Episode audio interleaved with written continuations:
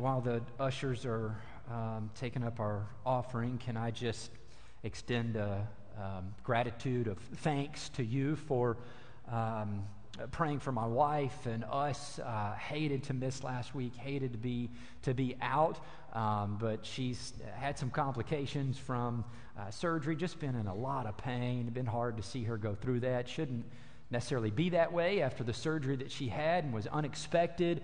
Um, but but uh, we're continuing to trust in the Lord. We know we have a fantastic church family who loves us and cares about us. You guys have been so supportive and offering anything that you can and would do. And we're so, so grateful for that. Most of all, we're thankful for your prayer. She is uh, making progress and getting better. And uh, so we, we, we thank you for that. I'm thankful for Steve uh, Alberts. I'm sure you're in here somewhere who, who preached last week in my absence after only like a day and a half uh, notice. And so he had to pull that together really quickly. I'm thankful that he made himself available and that he even continued the message series that we were, we were in uh, so that we can pick up where we are today. And so if you weren't here last week, he covered verses uh, 1 through 11 of chapter 6 of Romans. Today we're going to start in verse 12. So if you have your Bible and you want to follow along with me or a device with a Bible app on it, that's where we're going to start today in just a moment, is Romans chapter 6, verse 12. But I, because of what Paul says, starting in verse 12 all the way through the end of the chapter, because it ties in so closely to what Paul had just said in those 11 verses that Steve unpacked last week, I, I want to just review them quickly because it's going to be important to set the stage for where we're going, and really they all do tie in. And basically, what's happened is that, that Paul, throughout the first several chapters, has been unpacking so much grace so much freedom, so much forgiveness. And, and he said so much about grace that he senses an objection. He senses people thinking, okay, well, if we have all of this grace, then shouldn't we maybe just sin more so that that grace will increase? And so he just throws the question out there at the beginning of the chapter. And you know this if you were here last week because uh, Steve talked about that. And, and what I love is how, how Paul answers them with a question. In verse 3, right after, right after posing the question, should we just sin more so that grace should increase? He says, Guys, guys, don't you know? Don't, don't you know what it is that I'm about to tell you? In other words, what I'm about to tell you is so important and will help you answer that question of sin or grace leading to sin. Whatever objection you're thinking based upon the grace that I've been talking about, don't you know what it is that I'm about to tell you? And Steve brought this up last week, but again, what he basically begins to say is don't you know that you are those who have died to sin? And so he says, how can you live in it any longer? You've actually died to sin. And, and, and, Steve even talked about this example of, of grafting and how it kind of works. And it's this, this picture of, uh, again, I, I wish I could have brought two huge trees in here and put them on each side and made the illustration way better, but um, we're, we're going with this, right? So we're, we're pretending, you know, this is the, the tree, this is the, the trunk here, and, and, and you're one of the, the, the branches, and, and throughout the, the trunk is filled the power of sin right? And the power of sin is flowing through the trunk and into the branches, and that power of sin produces sins as fruit. You have a power of sin that runs through you as a branch that produces sins as fruit lust, envy, greed, you know, all of these kinds of sins. And sins can look bad, and sometimes in society they can look good right? But it's this power of sin that is running through us. And Paul says, Don't you guys know that you've been cut off from that? That you've died to the power of sin. It's this picture of him grabbing the branch that you were attached to, this trunk, and just saying, This is what I've done to you. You have been separated. You have been removed from the power of sin that you were connected to and was flowing through you. Don't you know that? So, how could you step back into sin and want to do that if this is what's true about you. What's even better is he says is that's not just the only thing that's true. He didn't rip that off and then leave you on your own. He gives us this idea of union with Christ. And some of you guys know this because you've done it before. Maybe you have a fruit tree and you know what grafting is. I didn't really know what it was till I looked it up, but you can take a branch and you can cut it down to its core. So you remove kind of the the bark and the outer layer of it and get down to the very very core of it here. And you can take a no, whole nother trunk, right? So let's say this is a whole nother tree, a new tree. This is this is uh, uh, Jesus, right? This is this is him, and and he says that you can actually peel back the bark just a little bit and you can actually insert to where the, the core of this trunk is touching the core of this branch and fold it back up, and then even begin to take some tape. Let's see if I can do that. No, it fell apart, but we'll make it work. So you can take some tape, and you can actually begin to wrap it around the two. And once you wrap it around, and you leave it there, and there's probably some other things. You might need some glue and some other things to kind of protect it, people that really know what it is that they're doing. But as long as the core is touching the core and you wrap it together, well, that would all fall apart in front of you guys wasn't it? It worked in the first service. All right, but if you get it together, then in real, like grafting, you could take a branch of one fruit t- tree, put it together like this, and it will eventually um, grow into it together and become part of this life giving stuff that's flowing through this tree, and now it will begin to produce new fruit. So, when this tree had the power of sin running through it, and sins were the fruit that was being produced, now the life giving good stuff that's inside of this one love, joy, peace, patience, kindness, goodness, faithfulness, gentleness, and self control are flowing through into your branch, and now will produce them as fruit, will produce love and joy and peace and patience and kindness in you. And so, all throughout the first 10 verses of Romans, he's saying, Don't, don't you know this is true about you now? Don't you know that you've died to the power of sin, that it's been separated, ripped off, broken, dead, and you've been united to Christ and into something new? We'll put that aside for now. We've been using slides like this to illustrate the exact same thing, and we used it from chapter 5 the other week when we were talking about the difference between being in Adam. So, at the very core of our being on the left side, you see again, think the trunk. Th- think the core, when we peeled that back and got to the core of the branch, the core of the trunk, at the very core of our being, we have a sin nature that produces sins in us. But the moment we say yes to Jesus, again, think core, the new nature comes from core touching core. We're now in union with Jesus Christ. This is what is different than, uh, than who we were before. And Paul's saying, Don't you know this? This is going to help you answer the question of does grace lead to sin? Or wouldn't it be better if we just sin? And he's going to talk about this and bring it up throughout this chapter over and over again. So Paul reveals these truths.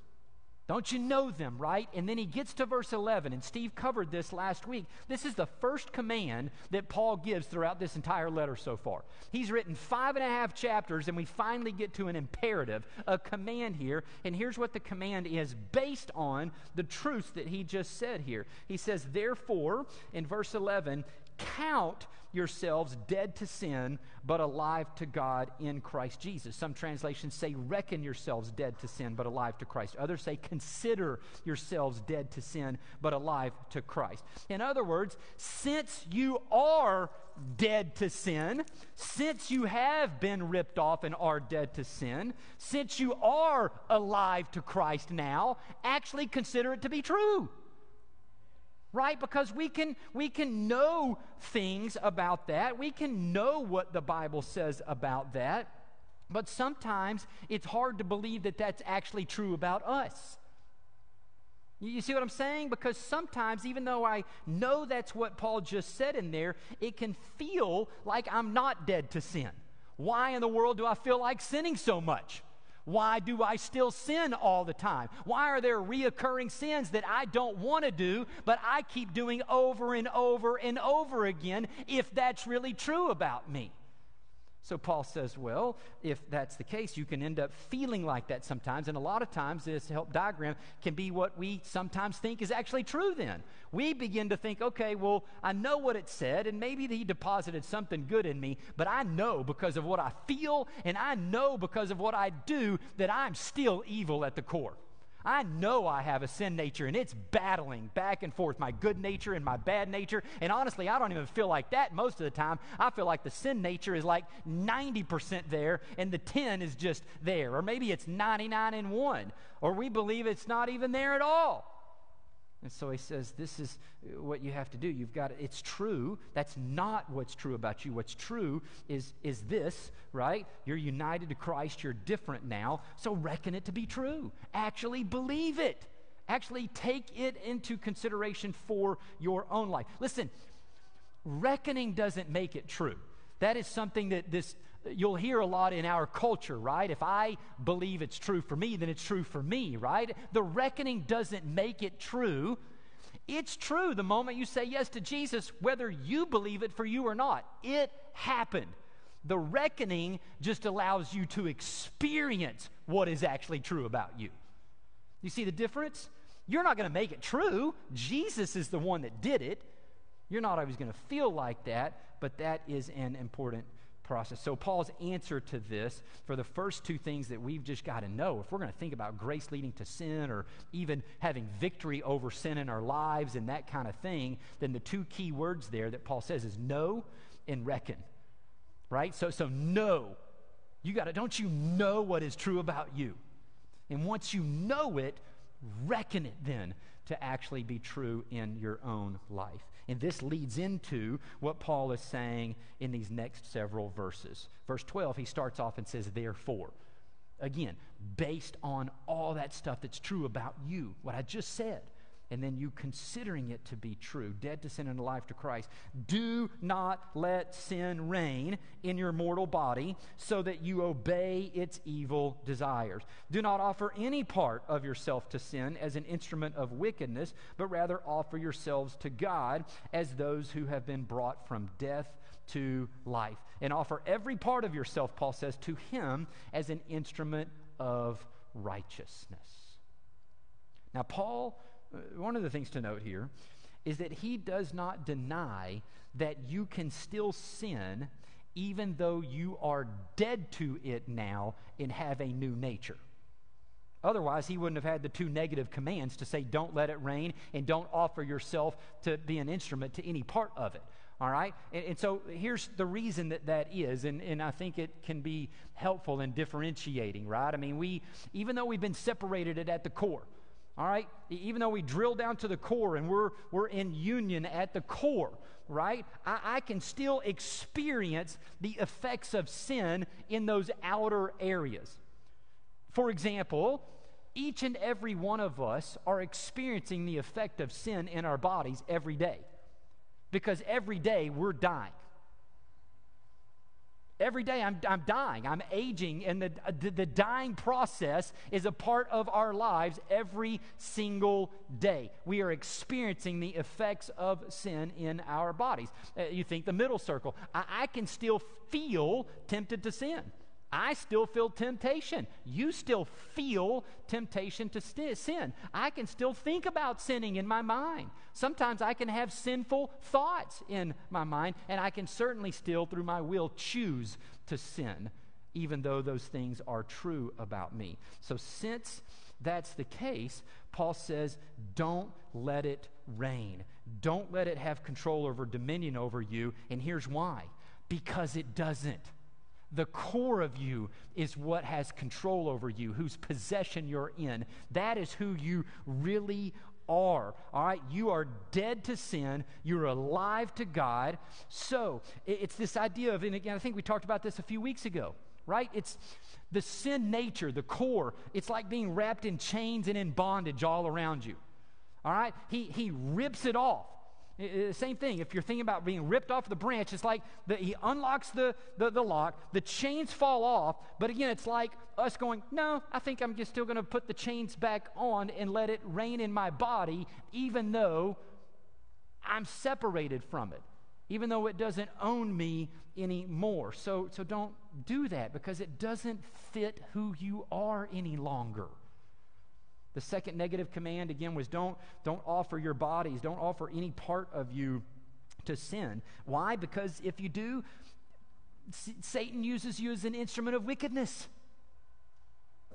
It's, it's tool language. It's the, the instrument. Listen, and again, when we, when we think about what Paul's saying here, a tool is not bad. A tool was meant and made to, to be used for good, right? But a tool can be used for good, but a tool can be used for bad as well, right? You, uh, you can use a hammer to destroy something, but you can use a hammer to build something great for someone else, right? So when we're talking about tools, we're not talking about nature. Your bodies, your souls are not evil. They're good. They're created by God and they're meant to be used. The reason He gave you your personality and mind and emotions and will and how all of that stuff works together and your natural talents that you have in your body was meant to be used for good, but it can be used for bad. It's not bad. Don't get that sense. It's just if you offer it up as an instrument, it can be used for good or bad. So those are the two negative commands based on don't you know who you are? And then the positive command was then, okay, so don't do that, but do this instead. Offer yourselves to God, he said in verse 13, as instruments in his hands so that he can use you as a tool to do righteous things. And he says to offer yourselves as instruments as those who have been brought from death to life. Why? Because you have been brought from death to life, right? So, so you used to couldn't. When, when you were a part of this tree, you could not offer yourself to him as an instrument of righteousness. You couldn't produce righteousness no matter how many times you tried and how hard you tried or how much you prayed or how much religion you had. No matter how hard you tried, you weren't going to produce righteous things. You couldn't offer yourself to Him as an instrument of righteousness. But now you can because you're different. You're in union. So do that. That's who you are. Offer yourselves to him. So, Paul's response to all of this, this question, and even the ways that we find victory over it and how we live, is to, to, to know, reckon, and offer. Those are the three key words. You, you know who it is that you are in Christ. Don't you know, right? And then once you know it, reckon it to your life. And then offer yourselves to Him as an instrument since you are connected and in union with Him, and He can now work in you and through you to produce righteous things because He's made you righteous already. So these are commands that He's given in verse 11 and 12, like bam, bam, bam. And then 14, as we go on, He goes back to promise an indicative, right? 14, he says, For sin shall no longer be your master because you are not under the law, but under grace. He's not saying, Don't let sin be your master. He's saying it's not your master. No matter how much you feel temptation, no matter how many times you've stepped into sin as a believer in Christ, it is not your master. It does not own you. You are not Satan's possession. You no longer belong to this tree, even if you've acted like it. You belong to this tree. You're different, right? Sin is no longer master. And he says the reason is because you're not under law. You're not uh, no longer under the covenant of law. Uh, Paul mentioned the law in 2 Corinthians chapter 3 was a ministry of condemnation right? That the law was brought in to condemn you, you to bring out your failure. Follow this rule, follow this rule. Oh, I failed. Oh, I'm condemned, right? I'm going to try harder. Follow, follow. Oh, I failed. Condemned. Over and over. You're just going to lead to condemnation no matter how hard you try because you're always going to fail. And it's meant to do that, to point you to the need for a Savior, that you couldn't be your own Savior, right? So, because of that, sin was your master at one time. When you were under the covenant of law, it was your master. But you're not under a covenant of law anymore. You're under a covenant of grace. Christ has fulfilled the law for you. And now, guess who you're in union with? yes. Right?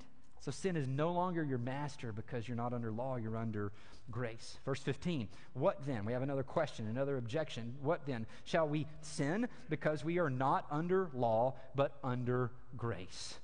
In other words, okay, once again, Paul, if we're so forgiven, if we have all this grace, if we're going to heaven no matter what because I've put my faith and trust in Jesus, then wouldn't it be better for me just to sin? Wouldn't it be better for me if I could just go out and enjoy a lifestyle of sin and all the pleasure associated with it and still get to go to heaven one day? That seems like it would be the best of both worlds, right? And every single one of you in this room have thought that at one time. All Christians at some point in time think it, especially when you're exposed to grace, grace, grace, and what Paul is saying in the Bible and the message of it all along. And they're wondering all these objections. Uh, Paul, if you preach too much grace, it's going to lead to sinning. People are going to think that that's what they can get away with. Look at Paul's response to that. By no means. He says, Don't you know that when you offer yourselves to someone as obedient slaves, you are slaves of the one you obey, whether you are slaves to sin, which leads to death, or to obedience, which leads to righteousness? In other words, sometimes we think that the real freedom is found in making our own choices and not falling under the authority of anyone else or God right? I feel like doing this, so I'm going to do it. I'm going to be in charge of me. This is my truth. This is what's best for me. And we think that there's so much freedom in being able to choose all of this sin out there. And Paul says, if you think that's what's really happening, if you think that you're living your best life and in all this freedom, enjoying and just kind of dipping your hand in this sin and dipping your hand in this bucket of sin and dipping your hand and saying, I'm just able to enjoy all of this and I'm living the free life and I'm not owned or controlled by anybody and much less held down by God and all this religion that comes with it, he says, You're an idiot. He says, Don't you know that you are slaves? You're ultimately, you think that you're free. But he says, here's what's happening you're nothing more than a dog that Satan has on a leash. You're nothing more than a dog chained up on a leash and in a cage and being spoon fed by Satan himself. Satan comes along and he entices you a little bit with this particular sin because you're feeling empty on the inside. You're feeling down. You're missing out on life. And you and you have the, the you eat the spoon and, and, and, and you're like, that's really good. I experienced some pleasure from that sin. It filled me up, right? That's where the life is. That's where the freedom is, right? And then all of a sudden, what happens? Remember, we said there's a hole in your bucket. It, it leaks. You're going to get empty again. Guess what happens when you get empty? Satan, can you bring me another bite over here? That was so, I'm empty again. I need it, right? I need it. Can you bring that one around? I need it. You think you're free. I'm running around doing everything that I want to do, but all you're doing is you're a slave to the thing that just got you. He just hooked you, and you're going to go back to it. And then once it gets empty again, you're going back to it again. And then you're going back to it. Guess what? You're owned by it. You think you're free? You think you're enjoying all that? Here's what's really happening you're a slave to it. You're a dog in a cage on a leash who's being spoon fed by Satan. You need to see the reality of the situation that you're in. Verse 17. He's talking to Christians here. He says, But thanks be to God that though you used to be slaves to sin, you have come to obey from your heart. Look at the heart language, the core, the union, right? Uh, the pattern of teaching that has now claimed your allegiance. You have been set free from sin and have become slaves to righteousness again, Paul's writing to the church at Rome, people who have put their faith and trust in Jesus for salvation. They are different. Now, all of these things that Paul said in the first 10 verses are true about them. They're dead to sin, they're alive to Christ. All of those things are true. You're different now. Your heart is different. You're no longer slaves to sin. You're no longer uh, slaves to Christ. You're no longer in the cage.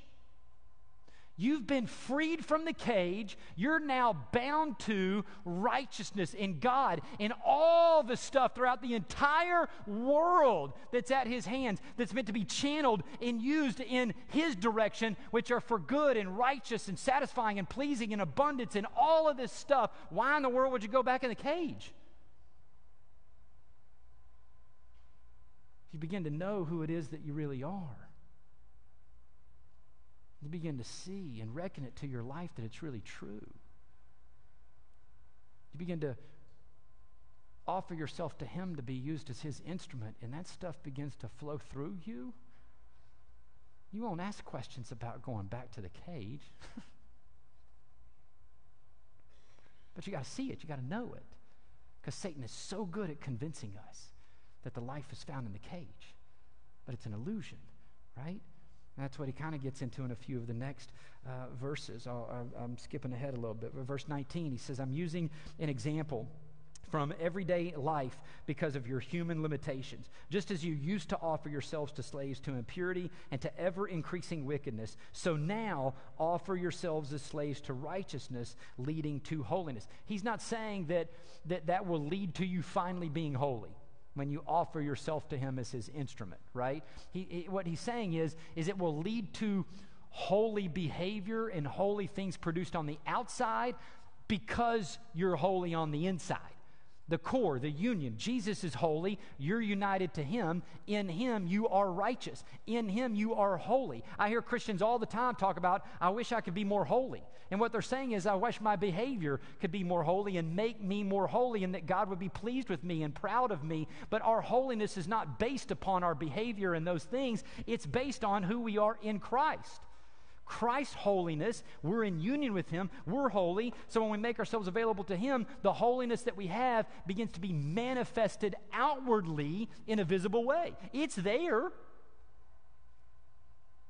We offer ourselves to Him as slaves of righteousness, and He manifest holy behavior out of us because we're already holy. Verse 20, he says, When you were slaves to sin, you were free from the control of righteousness. What benefit did you reap at that time from the things that you're now ashamed of? Those things result in death. Again, Satan is so good in convincing us that the real freedom is found in sin. We don't picture the cage, we don't picture the leash. He puts an illusion in front of us and makes us feel like we're, we're free and all of these things that are good, but he reminds us that those things that they were involved in when they were slaves to that didn't result in life.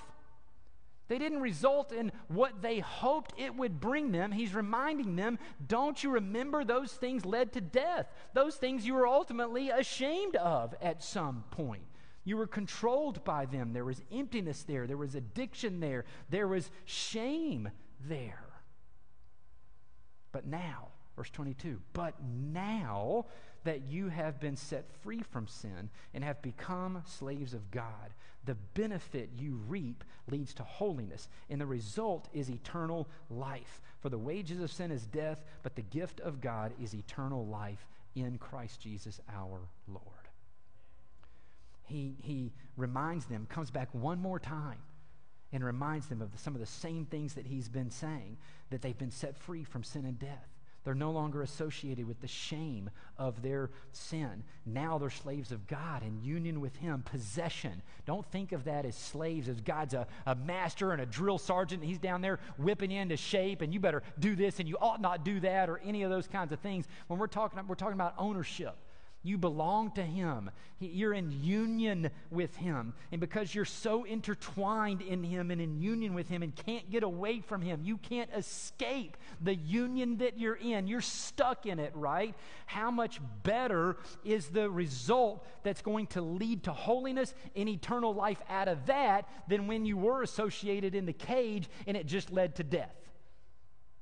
And, and, that's what he's trying to show us is that how much better is that than the shame and the death that you were experiencing in those moments? It's so much better because you were getting paid death and now you're gifted eternal life. And, and not just one day because, because that's the problem that gets us into the thinking of I got it one day so now I can just sin and do whatever I want to and enjoy everything here. And that's what's going to bring me life.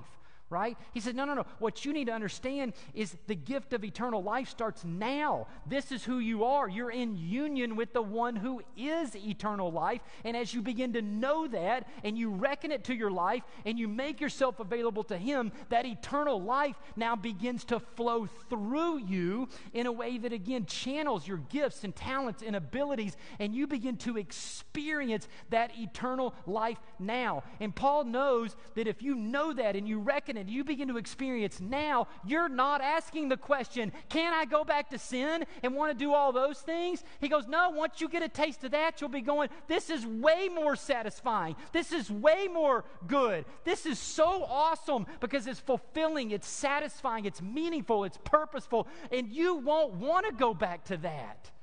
Don't you know who you are? Don't you know what you have access to? Know it, reckon it, and offer and experience it, and that stuff goes away. So, this is how we begin to have victory over sin in our lives. Some of you, like me, said yes to Jesus a long time ago. But there's certain sins that keep coming up over and over. And there's a period in my life where I'm just going, I, no matter how much I pray, no matter how many Bible studies I'm in, no matter how much I memorize, no matter how many accountability groups I'm in, no matter whatever, I can't stop doing this. Right? And it feels so defeating. I felt so worthless, right? Why couldn't I please God and be a part of that? But the reason was because I didn't know this. I didn't know this was true. I honestly still felt like this was true. It's so much a part of me that I can't help it. It's just going to be what it is that I end up doing. But once I began to see these truths in Romans 6, that this is true, and then once I saw, oh, I've got to actually consider it to be true, even though, and then I'm making myself available to Him, and you begin to experience those things, then it begins to flow through you in such a way where you go, that thing felt like it had so much control and kept me in bondage, but now the chains just fall off. Because guess what? Again, if, if the sin felt like this and it had so much a just seeing this picture, that that's what's true of me now, has allowed me to experience so much more victory over reoccurring sin in my life because I thought it was there. Just knowing that it's not that, that the victory's already been won. I'm fighting from a place of victory, in other words, that's already been won and I can just live in rather than me having to figure out all the right ways to memorize and do and think and the steps and all of this stuff to try to be holy and have victory over it. You see the difference? If that's you and you're stuck in this bondage to alcohol or pornography or gossip or greed or whatever, or uh, feeling the, that that's just part of who you are. The victory comes in know, don't you know? Then reckon it and offer yourself to Him. For those of you who maybe have never said yes to Jesus, and again, you've been thinking, ah, the real freedom is found in me being my own boss, me being me. I don't need to be, I don't have a God. I'm running around and finding freedom. I'm enjoying my life. I'm not giving my life to Jesus and just going to live a life of restriction. Just be told I can't do this and I can't do that and I can't have any fun the curtain's peeled back, and Satan, or Jesus, out of the Paul says, you got to know the reality. You're a dog stuck on a cage. You're a dog on a leash that Satan is spoon feeding. And you're living under this illusion that you're running around the whole earth enjoying everything when you're feeling empty and you go back to it and are being spoon fed over and over and over again. And when you stop long enough and see that, you go, that's true. But the good news is that no matter who you are, no matter where you've been, no matter what it is that you've done, Jesus loves you. He died for you. He came to unlock the cage so that you could be free and experience real life, real meaning, real abundance. And if you'll just receive his grace by faith, all of those things that Paul unpacked in Romans 6 become true about you. You will die to the power of sin in you. You will be united and made alive to God through Christ. You will be righteous in Him.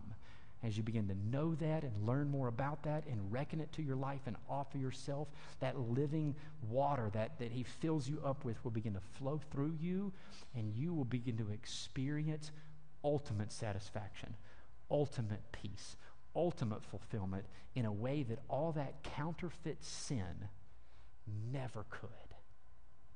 And so, if that's you, whether you're here today or whether you're watching online, will you receive his free gift of forgiveness and his life? It's my prayer and my hope that you will. Let's pray. Father, we are so thankful for this good news. Thank you that when we put our faith in Jesus, we become dead to the power of sin. Thank you that we become alive to you, God, through Christ. Continue to reveal this truth to us. Give us the faith to reckon it to our lives and take ownership of it, even when it doesn't feel that way. As we make ourselves available to you, would your life giving stuff that's flowing in us begin to flow through us and lead to manifestation of the righteousness and the holiness that you've created in us on the inside. Would you allow us to experience real, meaningful, abundant life?